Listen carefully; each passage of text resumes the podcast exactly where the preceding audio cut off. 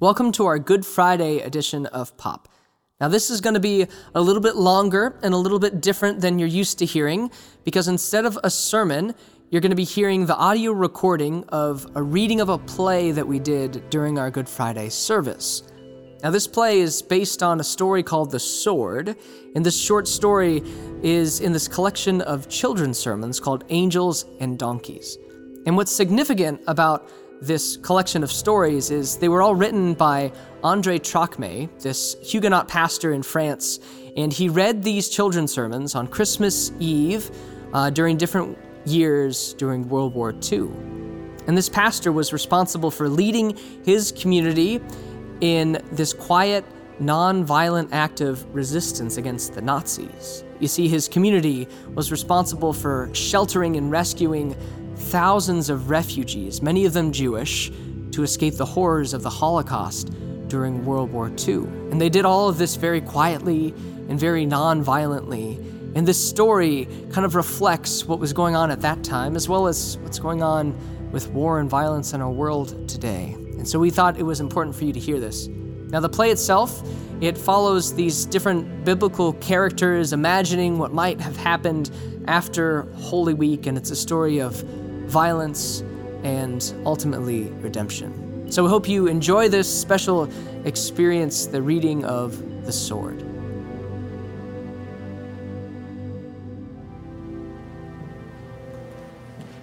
Old man, is this not the Garden of Gethsemane? It looks, it looks different. I fear I am lost. The other evening, it was full of rocks and thorny bushes, yet today it is clean and, and well tilled. This is indeed the garden of olive trees. What can I do for you? Well, well here's the story. You know, the other night, um, during, during the, the riot, uh, the riot that was here? Well, yes. Well, I somehow lost a sword. Did you find it perchance? Caretaker! Caretaker! Did you find the sword I picked up the other night? I hid it in a bush. Old man, you must have found a sword here in the garden. Give it to me now. I found a sword, indeed.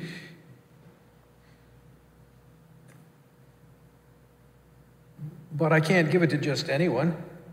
You see, what happened to all my young plants when the angry crowd was here? Just, I must have it. Give it, to me. to me. It belongs to me. Now. It can't. The, the sword can't be given to just anyone. It, it must be, it must be used for the good of all people.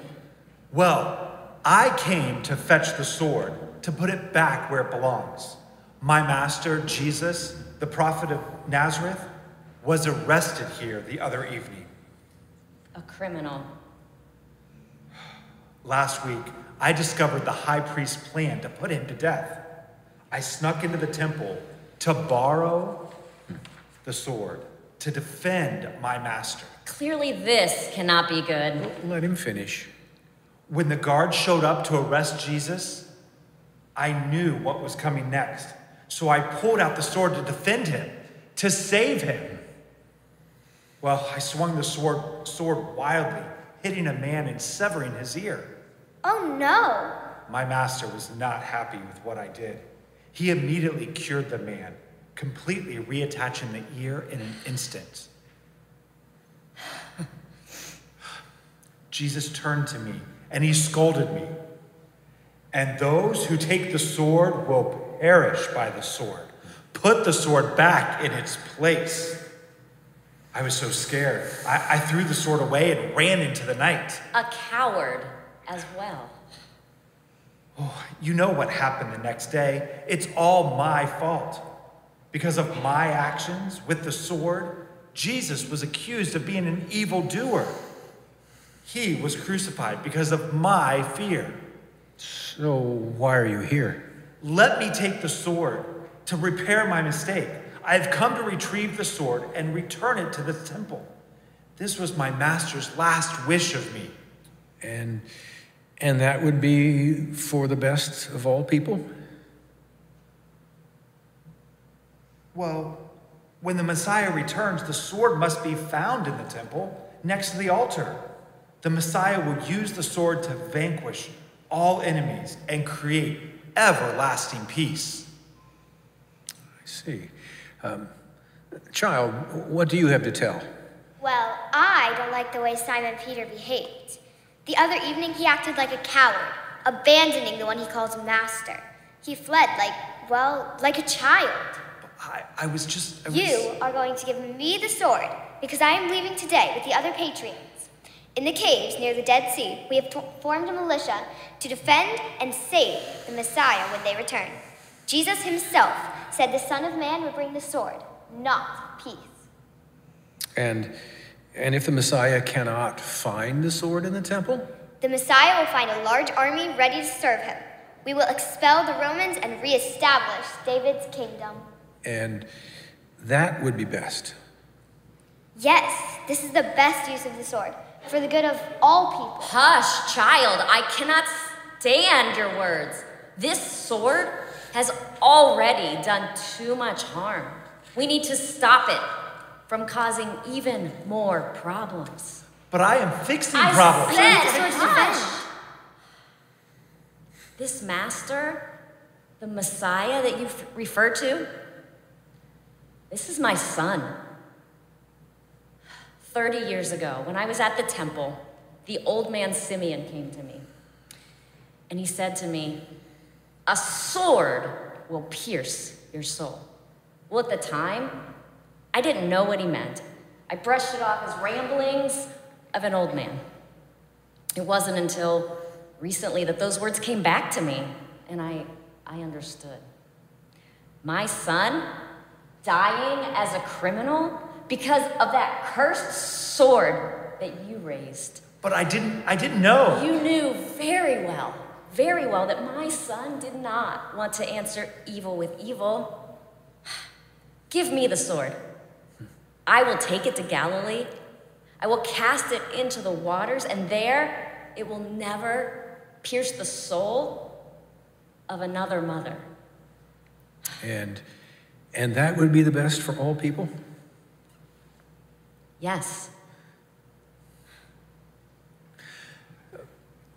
Maybe it's time for me to tell you all a story. Just But I, I, I must fulfill my. Let word. please, rid please. of the sword. Would you listen? I have not always been the caretaker uh, of the garden that you see. 30 years ago, I was the chief guard to King Herod. 30, 30 years ago. 30 years. Herod. Herod, you know, set out to return David's kingdom to its historical borders. He even succeeded thanks to his alliance with the Romans.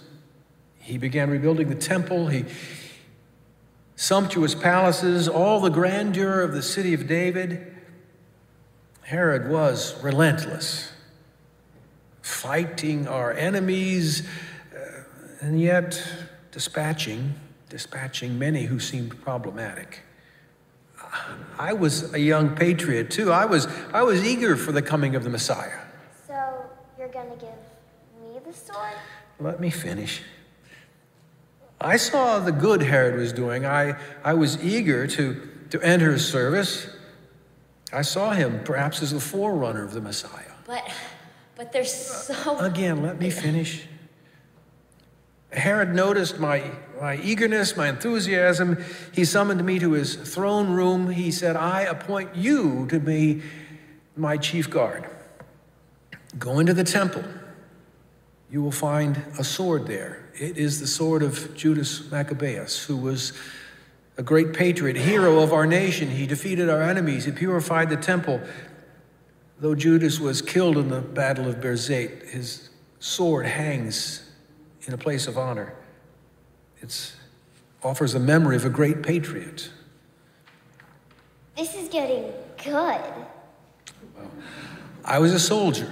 I obeyed. I was loyal. So, but I was young. I was so young, and the idea of a career and, and future glory, it filled me with enthusiasm. And only later I realized with much impatience. The impatience of youth. Yes. This sword, it was, it was magnificent. A blade much larger than other weapons. I carried it proudly. I hoped one day to be a great liberator, just as Judas Maccabeus was. Then I realized that by taking the sword, I was adding one more horror to all of the horrors that Herod had committed already. And the last I would commit soon would be unforgivable. But, but you were just following orders. Orders. Listen, last Friday, I found this glorious sword in my garden, this cursed sword. I was, I knew what it was. I was terrified.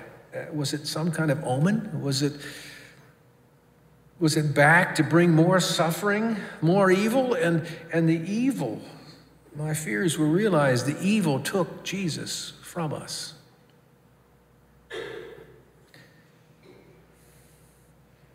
But what about the horror? Mm, yes. After I was appointed chief guard to Herod, I was informed of a rebellion in Bethlehem. A child had been born. The prophet said it might be the Messiah. I, it would topple Herod's empire, so he ordered his guard to kill all the male infants under three years of age. I, I obeyed. You monster. The, the, next day, I, I tried to clean all the blood off the sword. That innocent blood, I thought somehow I might be able to undo what I had done in the name of my king. Shepherds came out of the field. They surrounded me. They shouted at me. They raged. What have you done? Innocent children, the Messiah. Get away from here, you monster. And so I ran. I ran as fast as I could out of Bethlehem, out of where anyone might recognize me as the monster that I was. And so that's how you came to be here. Yes. Can God forgive me? after, after my crime, my, my horror, beware. The person who takes a sword, who serves God, the God of love with violence, that person is the enemy of God, of all people. Should we tell him the whole truth? Old man, raise your head, for I have some amazing news for you.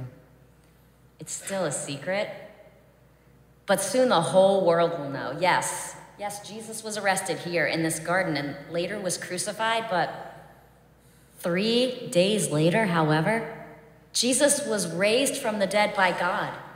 I saw my son again. I ate with him. I drank with him. This woman, this can't be. The prophet foretold of the Messiah 30 years ago in Bethlehem. I followed my orders.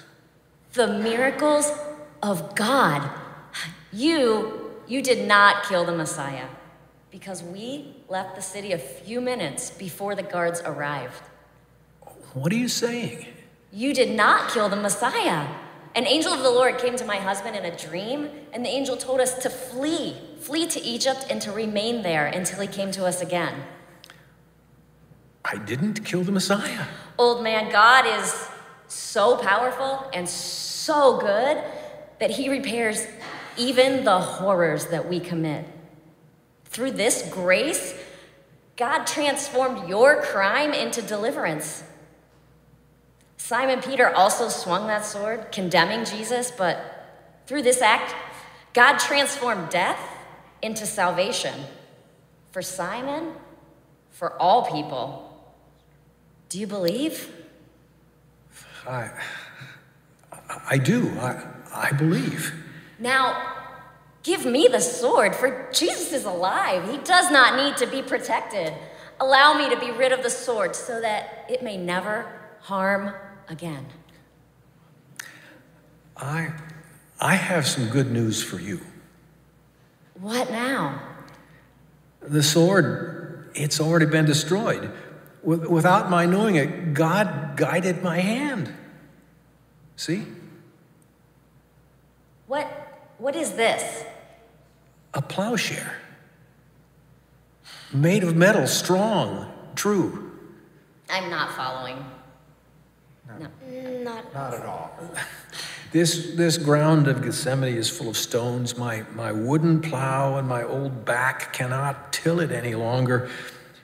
When I found the sword, I went to the temple to, to ask God what I should do with this weapon.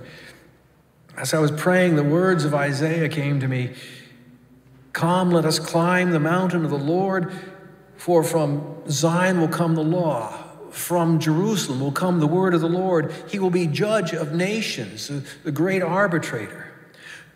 No nation will draw sword anymore, and from their swords they will form plowshares.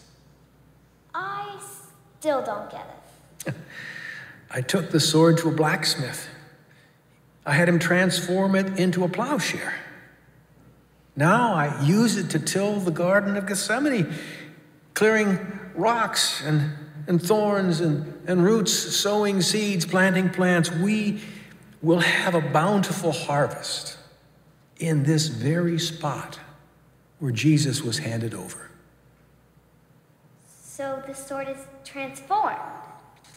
Yes, transformed to be forever an instrument of peace.